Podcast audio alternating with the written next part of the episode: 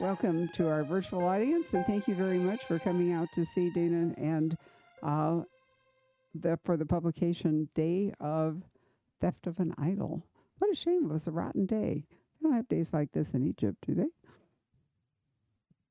It rained in Alexandria when we were there. That's true. Not And- hard, not like today, not like Mm. here. There was no thunder and lightning.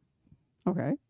Well, anyway, um, this this series um, goes back. Well, Dana can tell you the origin story because I think it's interesting about why she decided she would like to write a book set in, or a series set in the time of Cleopatra.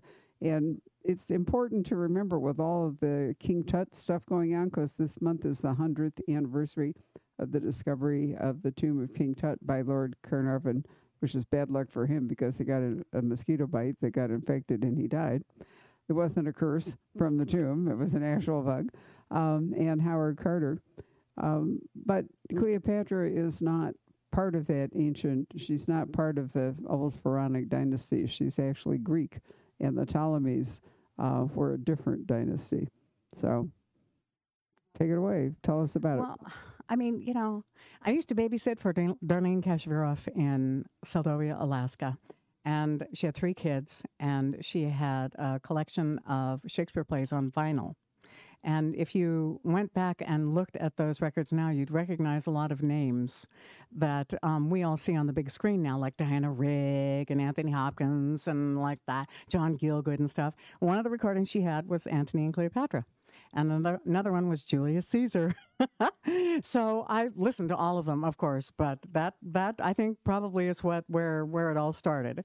And I was really fascinated in um, the story of Cleopatra from the, the beginning, and I never believed much of what I read about her.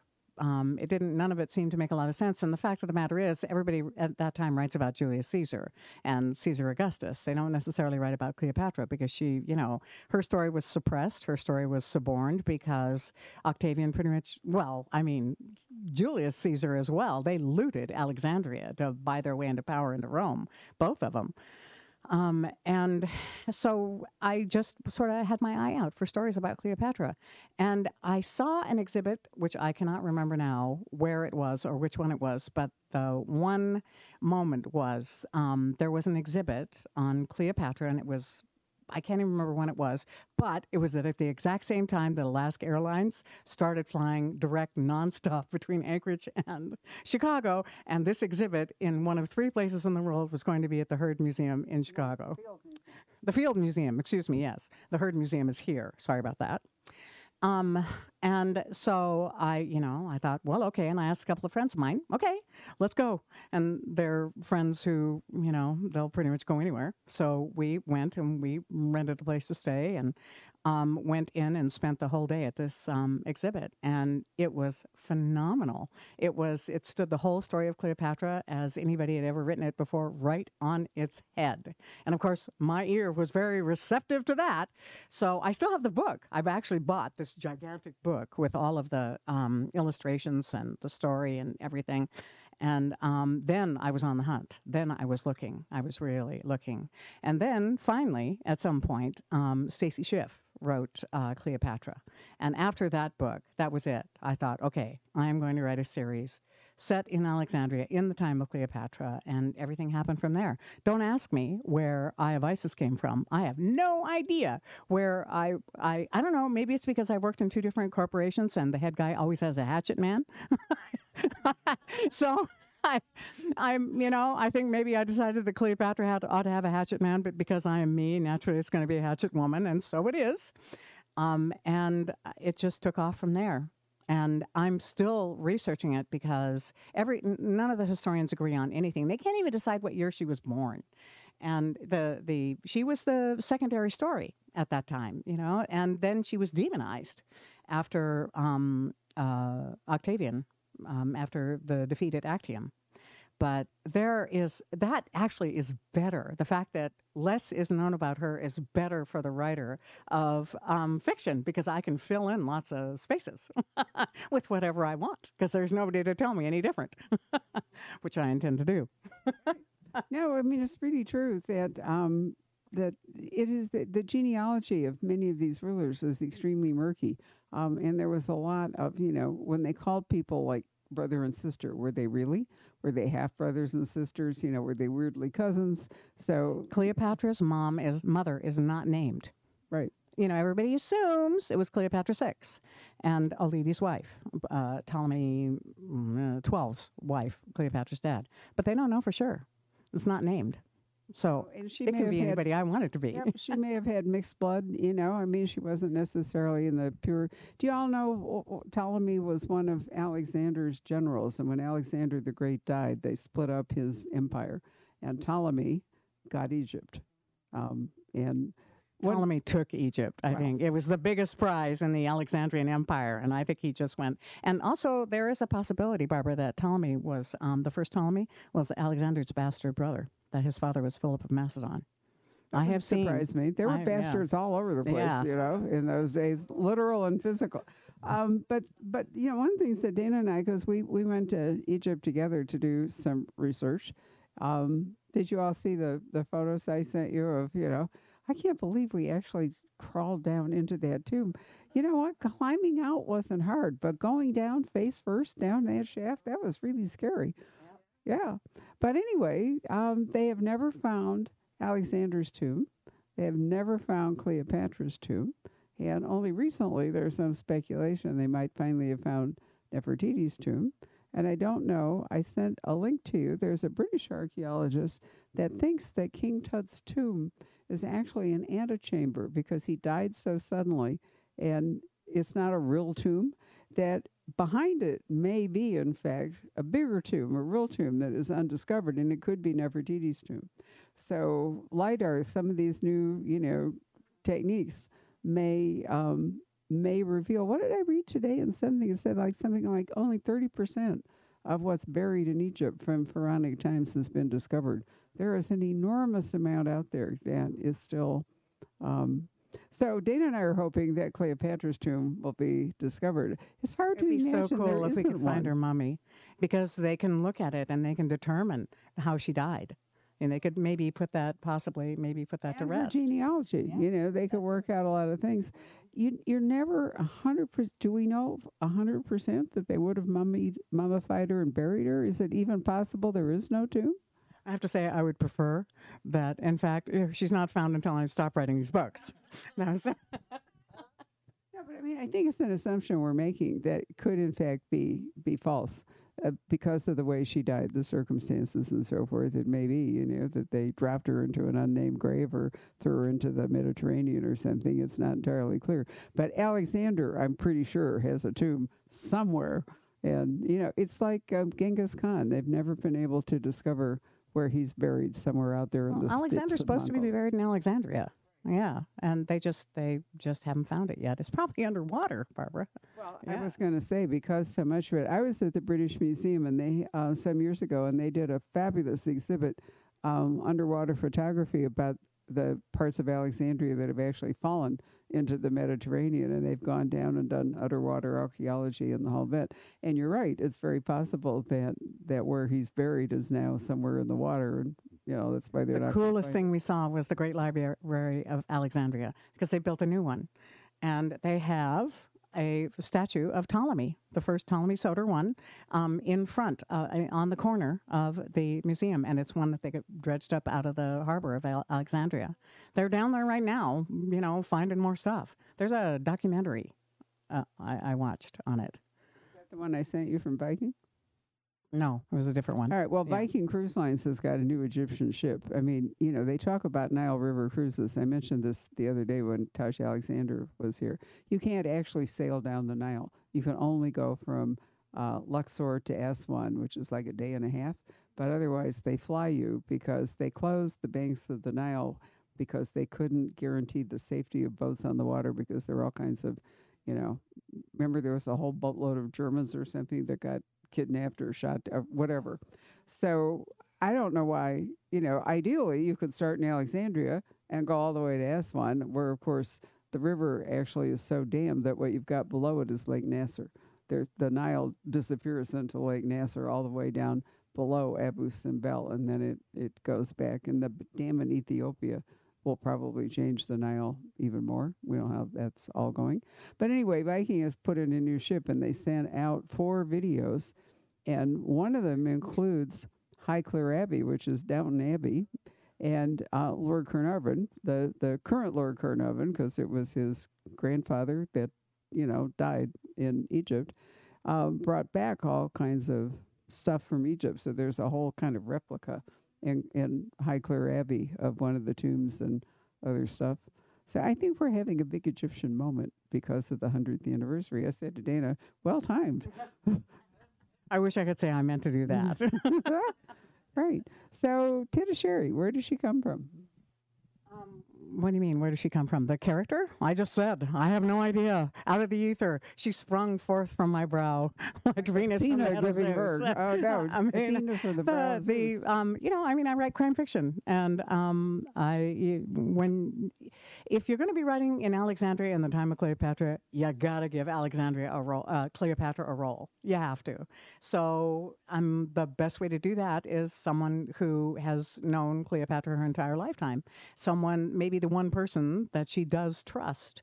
Um, so that you can see the inner workings of the state along with the individual cases that Tetisheri um, does, and that just comes from years and years of reading crime fiction. That that's just practice.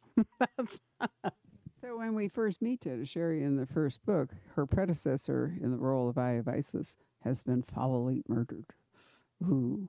So Teddy Teddy Sherry, Sherry call her, is drafted by Cleopatra. She was not a volunteer for the job. no, she had to be strong armed into it, and the entire investigation is basically Cleopatra testing her to see if Teddy Sherry can do the job, and in fact, she figures it out, and she can. And in the meanwhile, Cleopatra has enacted, and I wanted to be very clear that Cleopatra is an extremely ruthless character, which is why I ended that book the way that I did. And that, that it's a reminder to Tetisheri as well of who her friend is. She is also the Queen of Egypt. Yeah, and queens can't go soft. Right. So Cleopatra's personal life before Julius Caesar was pretty complicated. Uh, she was married off to what? One of her quote brothers, but you know, we're not entirely clear. Well, her father named her um, his heir Right. and then married her to, I think it's the Ptolemy 11. No, uh, sorry, Ptolemy 13. And he's the one who decided it would be a good idea to swim the Nile in a full suit of armor and drowned. And that was the, pretty much the end of the Battle of Alexandria. And then Julius Caesar, because things were so fraught back in Rome, nobody, mm, the not nobody, he had his adherents, but he also had people who hated him, and they were afraid that they were, he was going to make himself king, which of course is exactly what he was going to do.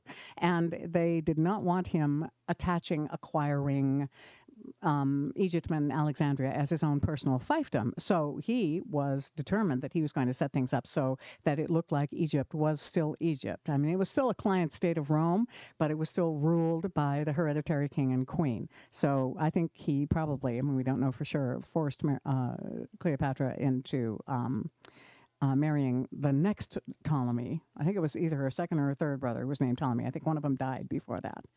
Um, and um, but there was no question who was the power. Um, none whatsoever. And at that time, Egypt was the breadbasket of Rome. It was that, you know, because of the Nile inundation, it was incredibly fertile land. And Rome already had a supply chain problem, sort of like today. But, you know, there it was a big deal for them to import their grain and so forth. They, it was. It'd be a hundred, a hundred or hundred and fifty years before Rome could feed itself. So they relied on Egyptian grain. Roman soldiers marched on Egyptian grain. Yeah.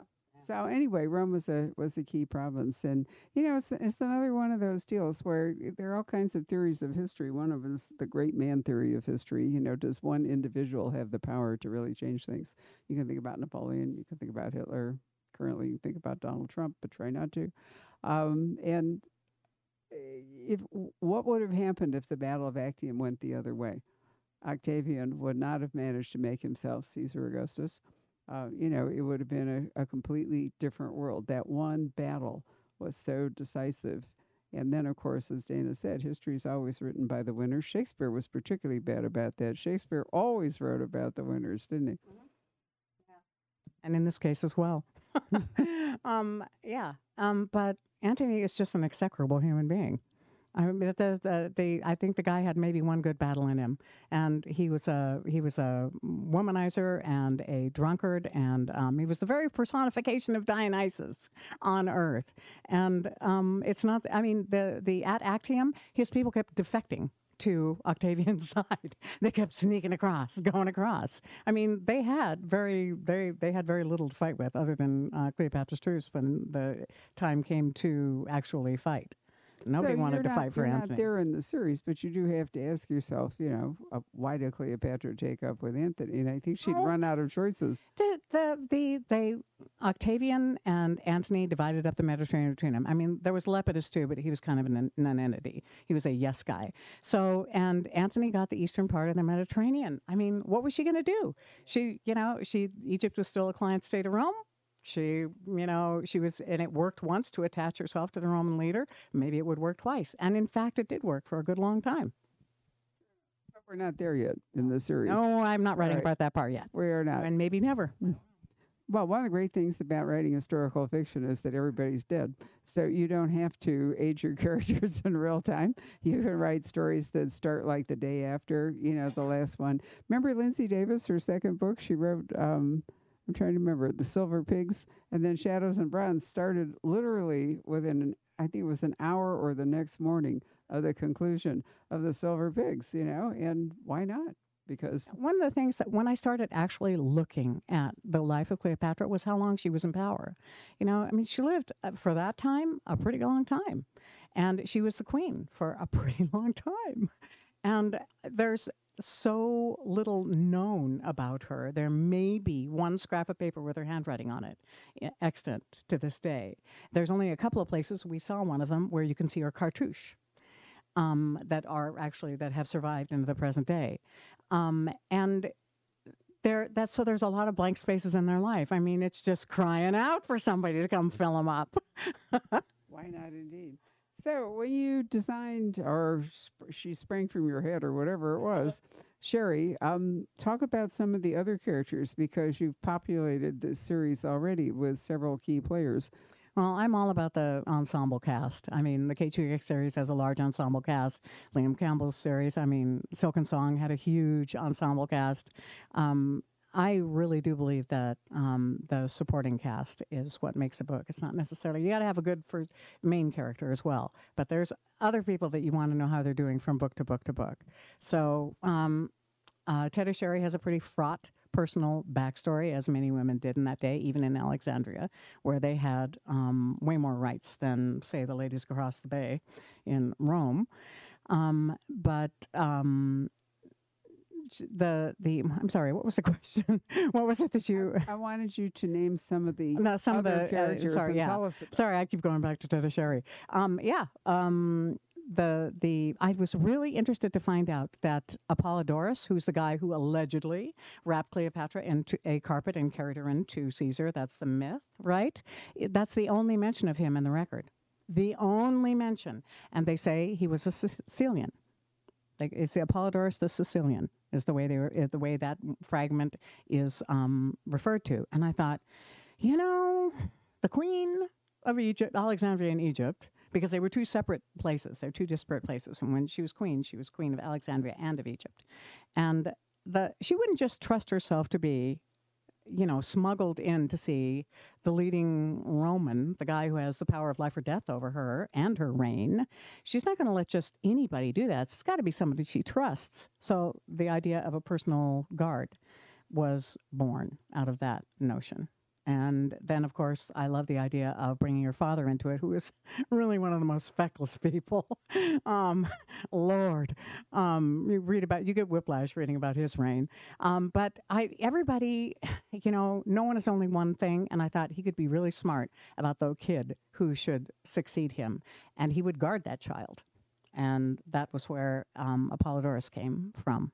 I don't like to give away too much about Well, Apollodorus. don't. No, he's Yeah. developing. But Yeah. then talk about Tetisheri's uncle and her Oh, family. Uncle Neb. Uh, uh, mm, Sherry is married off against her will at a very young age by her social climbing mother.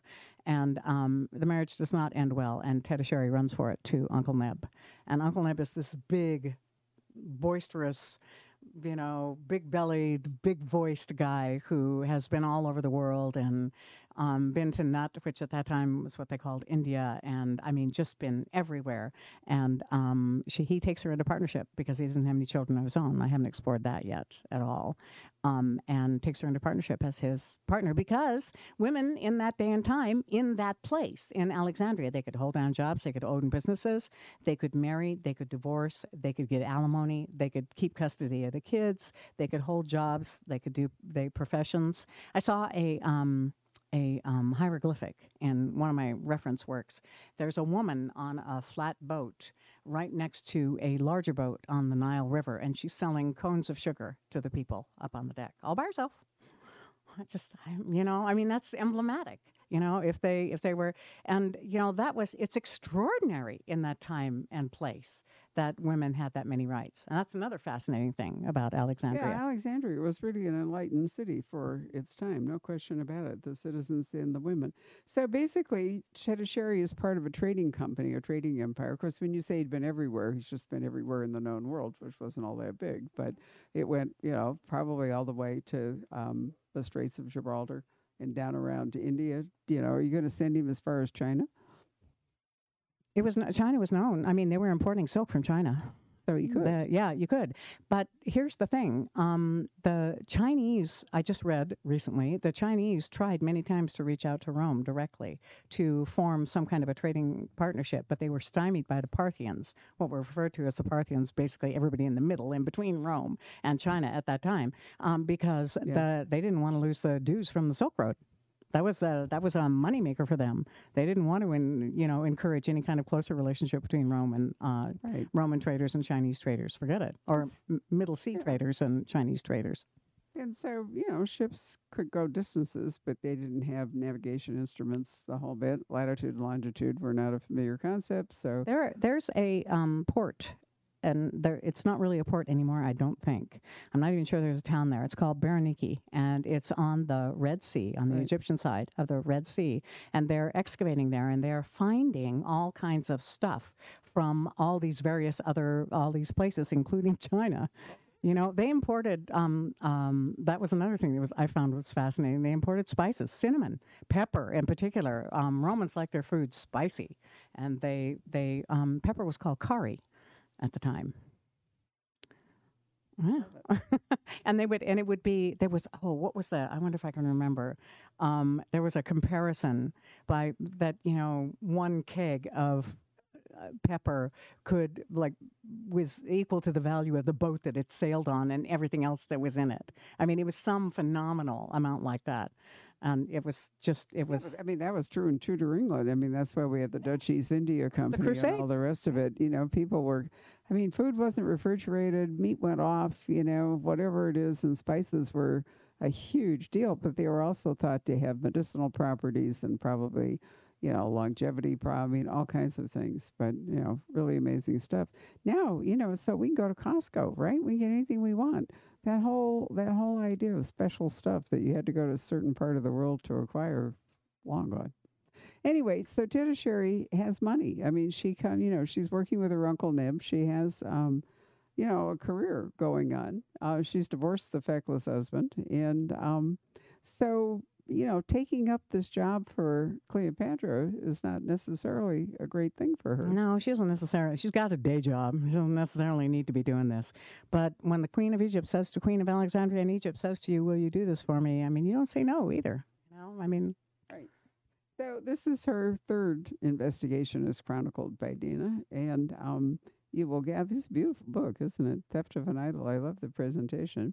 That um, there must be a certain amount of like tomb robbing or other sort of uh-huh. robbery in effect. So why don't you tell us the basic setup for it? well, it? starts in the theater, and um, there's this very much vaunted um, production that is it's a very controversial production. Um, again, there's not a lot written about the theater in Alexandria at that time, so I can just make shit up, which I am doing. Yeah, but we and went to see. We actually went to see the mm-hmm. a theater. Yes, but there was also the. This is the Odeon. That's a little amphitheater that we went to see. This is the Odeon. The Odeon actually did exist. It was a great big, it was a 2,500 seat theater. It was based on, I forget, one in Greece. It was covered. It was covered, yeah. And um, so it's a big deal, and a lot of Alexandria Alexandria's going to be there, including the Queen. So they wait and they wait and they wait and they wait and they wait, and the production doesn't start. And finally, the manager comes out in fear and in trembling because the Queen you know, Alexandria in Egypt is sitting right there, saying, "Well, we're sorry, but the lead role is going to have to be played by this other actors." And there's almost a riot, but Cleopatra gets up and she stops it. And then the production goes forward, and it's okay. And then at the end of it, as they, everybody's leaving and there's a big commotion and nobody's paying, paying any attention, Cleopatra leans over to Tetisheri and says, Find Herminia, my eye. Find her and find her now. And the the and Tetisheri doesn't know anything about why Cleopatra would be interested in Herminia or what their relationship is or was. Um, and really, so she has to start from the beginning, and she goes to um, the very first thing she does, I think, is go to I can't remember is it to her house or to Teddy Sherry's work and talks to the people that she works with, and just everything progresses from there. And um, the last person to see Herminia has been murdered. That's what she eventually discovers, and. So where did they travel in this book? They they they go to Alexandria. They go to Memphis, which is the old pharaonic capital of um, uh, Egypt and it's deteriorating. And I have no knowledge of whether it was or not at that time, but I'm pretty sure it was because everything that was happening was in Alexandria. So, and people are leaving. And then they have to go back to Alexandria, and then they have to go to Syene, which I'm definitely going to be setting a book there in those environs at some point, because Syene is where Aswan is today. And at that time, it was on the frontier between Egypt and um, uh, Nubia. Nubia and the the they, the um, Romans garrisoned um, uh, troops there, um, at least a legion, at least one legion, and Elephantine, the island in the middle of the the river, is where the town on both sides would empty out when Nubian warlords would come over the hill and attack the place. Right, but it's also the site of the first cataract, so the Nile becomes unnavigable once you get down there, and um, it's a, a port. Yeah, um, and and Egyptian gold, which they used in tremendous amounts, as you know from King Tut's funerary stuff and all, it comes from Nubia. There's it's not there's not gold in Egypt. It's down further south the granite from all the uh, all the tombs that you see and the columns that you see are from Aswan, and we actually got to go see the last one that they were working on. It's still laying there, and then we found out that a whole bunch they there are instances in the records of um, they'd build these columns and they'd put them on boats and ship them down the Nile. A lot of them rolled off, so at the bottom of the Nile there's a bunch of yeah. columns. obelisks, actually, you know, the carved yeah. obelisk, and the one that's still in Aswan that you can go and visit is there because it cracked. You know, this enormous, but it it cracked. So it was fascinating to go and see. They tell you about how it all worked and so forth. But they claim that there are probably quite a few carved obelisks and so forth. You know, Cleopatra's Needle in uh, London, and is that where is it in London? I'm trying to remember. Anyway, there's several several yeah, there's several obelisks that. Um, so there's the whole history of European colonialism um, involved in in Egyptology and um, archaeology, and now they're making a big effort to bring Egyptians forward, like you as you said in Berenike.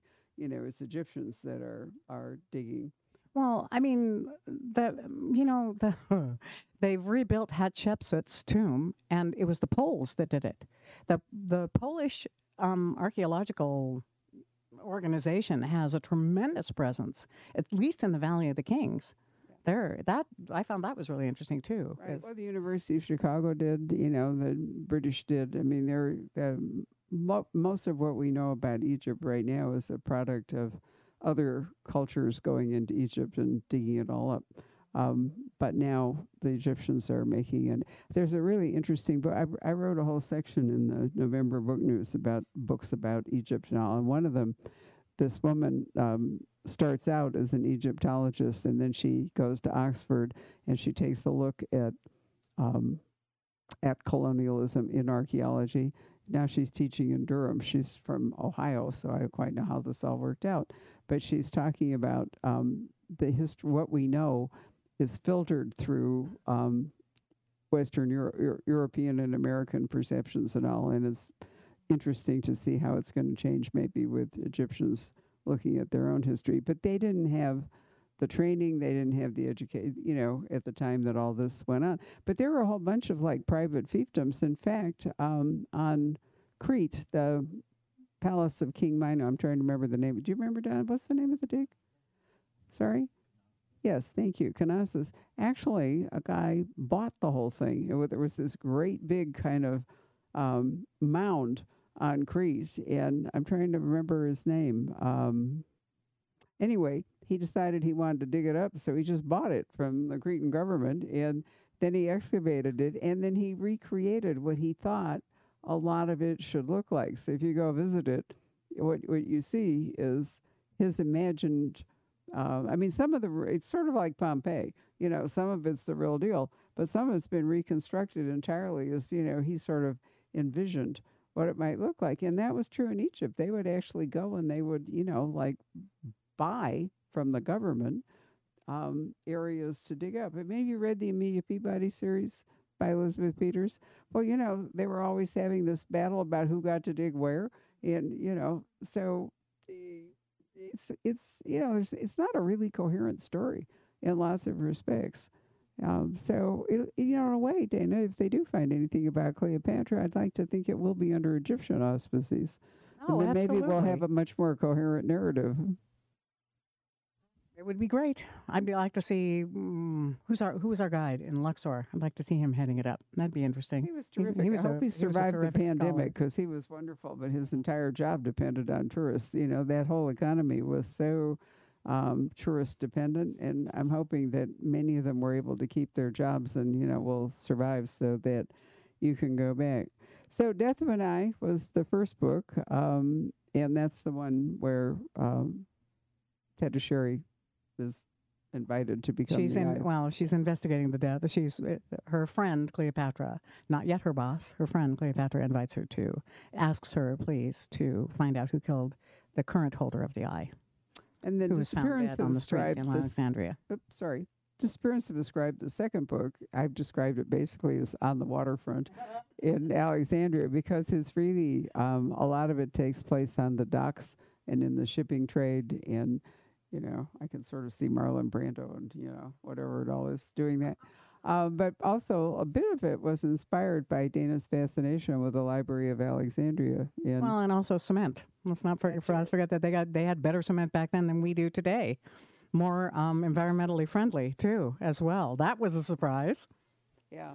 Actually, I remember editing a book years ago about, I can't remember what ci- civilization it was. And I, I came across cement and I thought, now that's one of those modern words. So this is, you know, an anachronism here and all. I looked it up. God, the history of cement is like as old as people. Vitruvius, um, the the the um, and who was first introduced in um, uh, Disappearance of a Scribe, and he has a walk on in um, Theft of an Idol. He's the Roman engineer that came with uh, Caesar's um, engineers and um, uh, worked on ballistae and you know mangonels and whatever you call them at that time, siege engines. And I ca- and it also again I don't know in the record. I don't know if it's not in the record whether he actually stayed, but I can't imagine a guy like that um, who eventually wrote a book on architecture would not have hung around Alexandria for a while just so he could plumb the depths of the Library of Alexandria, which at that time was 300 years in the making and, you know, had all the texts. So it was really fun to write him into the story. God, I got a huge bang out of that. But one of the things that I found really interesting was that the at that time they knew the difference between the good cement which they could use on the waterfronts and the bad the crap cement that they could use everywhere else and that's what dis, uh, disappearance of a scribe that's what it um, the whole premise of the book resides on Corruption in the building trade. What a surprise. Wow. Yeah what, what do you know it's still happening it was happening then Very true. Although, you know, the Romans really built to last. I mean, you only have to go to Rome and go to the Pantheon to be really stunned by, you know, how successful. And their road building, I mean, you can still see roads stretching across England, for example, that are Roman roads. I was looking at something the other day where uh, somebody was going to Scotland and they were actually going up the old Roman road, which is now, I think, the M5 I have hiked. parallels. I have hiked on an old Roman road in Yeah. Scotland. Yes, I have. Or well, in England anyway, northern England. Sort of like Route 66. You know, you want to go up there to the Mother Road where it's now Interstate 40, but there's still bits of that left. Anyway, so tombs and you know other stuff come into play, and Dana and I did on the spot research, as we've mentioned to you, uh, at the pyramids and at Saqqara.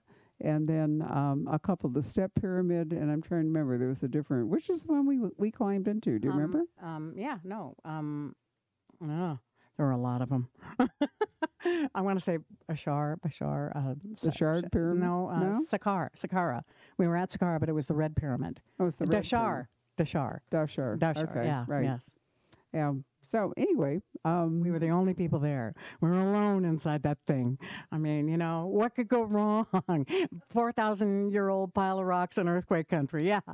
I wasn't nervous. But you have to climb on a very rickety stairway. You have to climb way up high because the entrance to the pyramid is not at ground level uh, for a lot of reasons. So it was fine to climb up, um, and then you have to descend on this ghastly little. Um, and then it wasn't that bad to climb out. For me, the hardest part of it was that I, I was having trouble with my leg. I couldn't balance well enough to walk down that incredibly steep outside care staircase. And the little guide, he's the only one there. He had nobody else to look after him. He was so sweet. He went over and got in front of me, and he acted like a, you know, a, a ca- you know, a movable cane. He walked me all the way down so I could hold on to his shoulder so I could climb down there. And I'll I'll look at it. I'll show you the photo. It's on my. Well, actually, I did. I mailed it to you. Remember that rickety thing going up? That's the one you had to come back down. So Dana, of course, was snickering over on the sideline. Well, I was not snickering. right. Anyway, it was a it was a real adventure. So I was so glad to be out in the sun and the air again when we got out of that thing. yeah, but I think it was I think for the purposes of your you know adding authenticity. oh yeah, I mean that scene. There's a do. scene in the book, in the tomb, in the book. There, they've been, they've been um, abandoned, locked. I, I don't know what you would call it. In a, they have been um, locked up in a tomb and left to die. And I'll tell you, that scene is written from the heart. Yes, indeed. It really is. And we spent time in Luxor, which is basically built over what was called Thebes, which was a major um, Egyptian city. And once again, it's sort of like London. Wherever you dig, you're going to find stuff underneath it. Um, it'll be interesting to see, you know, over time what they, because Thebes was a major city, and like, who knows what's down there, you know, that they will eventually. LIDAR is an amazing technique. Are you all familiar with LIDAR? It's a ground penetrating radar. And um, that's how that Doug Preston found the lost city, or was in that group that found the lost city, the monkey god. And they were able to use LIDAR by flying over the deep forest in wherever it is, somewhere in Central America. And by using LIDAR, they could see that there were buildings under this incredible canopy of trees. And eventually they went and excavated it. One of the really interesting things that I, I, you know, I mean, re- I could if somebody would pay me just to do the research, I'd probably never write another word. But um, one of the things that I ran across is that, of course, the Nile River is a living thing, and it changes. It changes in its roots, to, in in its route, as um, uh, you would expect it to do when the weather changes. You know, there are droughts, there are um, um, wet seasons, there are you know wet centuries, and the the river. So the river changed at Memphis, between Memphis and the pyramids. So you can actually see now, at least in some part, where the ancient Egyptians engineers um, built docks to where, when the river, the, the river was close enough to where they could unload to take all those granite blocks up to the Giza Plateau. Uh, it just and then I and I have found references that people will say that Memphis is on one side of the river or it's on the other side of the, on the other side of the river, but the river was what moved. I thought that was uh, Yeah, that's does. just. I mean, I don't know why I should think that's cool. It's just nature, but it's it's a great. It is just a great little. It's just a great little tidbit of information. I hope that the dam in Ethiopia plus the dam in Aswan are not going to change the Nile to the point where, you know, I think it's an extremely difficult subject. That is a war waiting to happen. well, not enough water um, and water resources. I mean, I don't think Look what's happening here. Yep. I know we're actually been cut further by the Colorado. we- We're getting less of the Colorado River compact. So I want to go over to California and really push them into desalination because they're the only people who can really do that and take less water out of the Colorado. But you know, Dana was saying there's something like 400 people a day moving to Phoenix, to this area, and I think where do they think the water's going to come from? At some point, it's going to be, you know, virtually impossible. So some of the problems that um, that people faced long ago we're facing again with climate change, water change, the whole bit. Um, you know, maybe there'll be an asteroid. Who knew? I don't think the dinosaurs thought they'd be extinct. I think we figured out the asteroid thing though here Mhm. recently. Right. So, how about questions? Because I think we've ranged all around. We don't want to tell you very much more about the book because we'll spoil the story. yeah, I know. I never talk very much about the book. It drives No. you nuts. I know. Sorry. It's Okay. I think you know, I wanted to talk about the whole series because the good news is if you're only three books in, it's easy for people to start at the beginning and catch up. You know, it's different than if you show up at book 13 and it's kind I of daunting. When I was signing books in the back, Patrick had a, a whole set, right? The paperback and then the hardcover of Disappearance and then the hardcover of this one. And it just did my heart good. Nobody's ever going to do that for the Kate Shugak novels. ever. I mean, the next one's the 23rd one. There's nobody who can ever buy, you know, all of those books all at once, even if they were all still, you know, in print, which most of them aren't. Yes. the um, when you learned about the concrete that was so good back then, that was one of the sort of ideas for you in Death of the Scribe uh, for that story. So, is there any particular inspiration for um, whatever evolves in this next book? um, inspiration for theft of an idol. Um, actually, it was the statuary and the realization that the statuary. I saw. I I have a book that has. Um, the the the statuary as we see it today, which is white, you know, that's you. You look at the Colosseum and it's white, and you look at statuary museums, old Greek statues, they're white, but they weren't. They were painted and gilded. They were brightly colored. they're almost blindingly, you know. That's just. And um, I saw this one statue, and the the in the illustration, it was a statue of um, the uh, um, Thespis, the drama, the goddess of drama, and I, everything just happened from there. Everything, and I thought, okay, an act. And also, I had seeded it in Disappearance of a Scribe. I had seeded what happened in this book because there is a scene in Disappearance of a Scribe when they're all in the kitchen at Uncle Neb's house and talking about how there's going to be a play the next month and could Uncle Neb get him tickets. So I kind of knew what was coming. Yeah. And then I, that's how I began this book. Yeah. Yeah. When you um, get ready to write the next book, how much time do you spend in research and how much are you writing the mystery? That part? I'm the question is how much time do I spend researching and how much time I spend writing? Well, as a matter of fact, um, right now what I'm doing is researching and outlining the next four books in this series. Yeah. ISIS four, five, six, and seven. Those are what I'm going to be doing next. And what the uh, way I'm started out is um, because everybody wrote about Caesar and very few people wrote about Cleopatra, and whatever there was written about Cleopatra was suppressed or, you know, um, just turning her into the bad guy. Um, then the the what I'm doing is taking the timeline of Julius Caesar's life because there that is known. There's actual dates and years mostly that I can use. So I'm setting up what is, and I found a lot of really interesting stuff with gaps in the narrative, which suits my purposes very well. And um, the Kate Shugak series, for example, um, they they happen about they on average happen about once every three months in three or four months in Kate's life.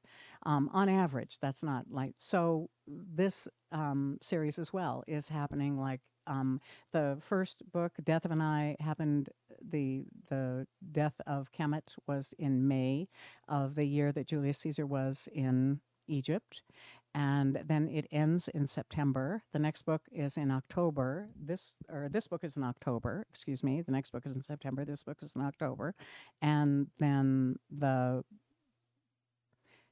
Julius Caesar goes to Africa to put down a to a rebellion of um, an uh, Pompeian who has a guy who followed Pompey, who was Jesus Julius Caesar was battling against him before Cleopatra's brother assassinated him and handed his head to Caesar, literally. Um, and so Caesar's going to go and, you know, clean out these Pompeians so that he doesn't have to worry about them breathing down his neck. Well, this Pompeian, um, Metellicus Scipio, has hooked up with Juba I, who is the king of um, Numidia. And um, so he, Caesar goes off to Africa. He lands on, I think it's, he leaves on December 25th. He leaves Sicily on December 25th. He gets there about on December 28th. But there's a lot of screwing around, and the Battle of Thapsus doesn't happen until April. Really? And then, so I got lots of months to play with there. And there is, there are some, as there always seem to be at this time, incredible shenanigans of people defecting and bribing. You know, Caesar, the first thing Caesar does is bribe people to come over to his side. And in the meantime, people always want to fight for Caesar and nobody else, so people are defecting to his side. And, and also in the meantime, King Juba of uh, Numidia has a beef with King Bocchus of Mauritania, and Mauritania wants Jupiter to lose no matter what side he's on. And I so I mean, there's just lots of machinations. So I think that's going to keep Tetisheri pretty busy for I'd say the next four to six months. so I mean, you asked that question. I'm sorry, I answered it.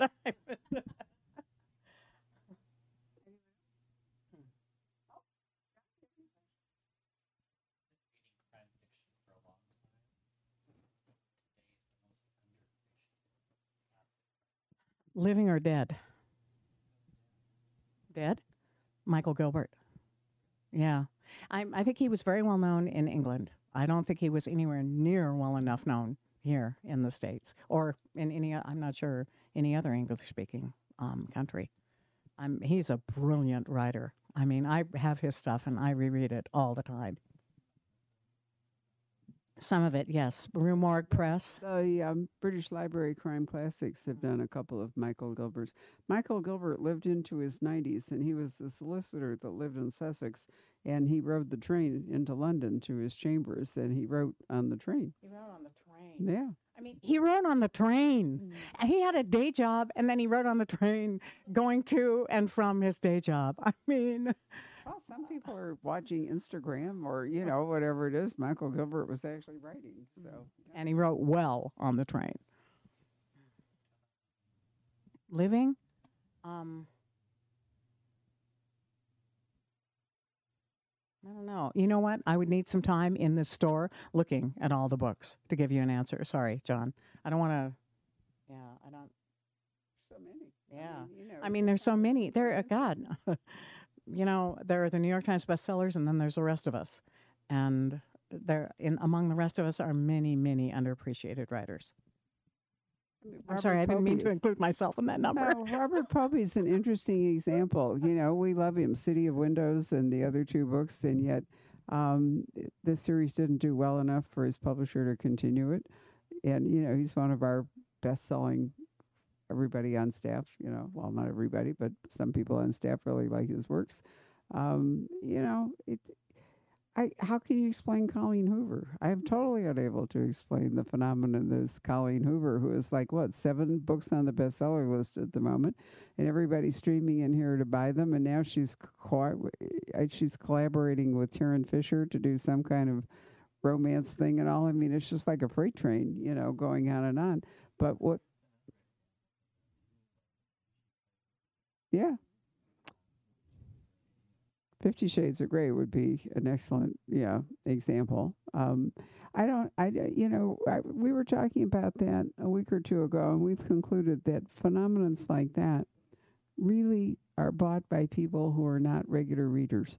You know, it's like the person who reads one or two books a year and they think, oh, wow, this looks really great, you know, or I should read this because it's so hot.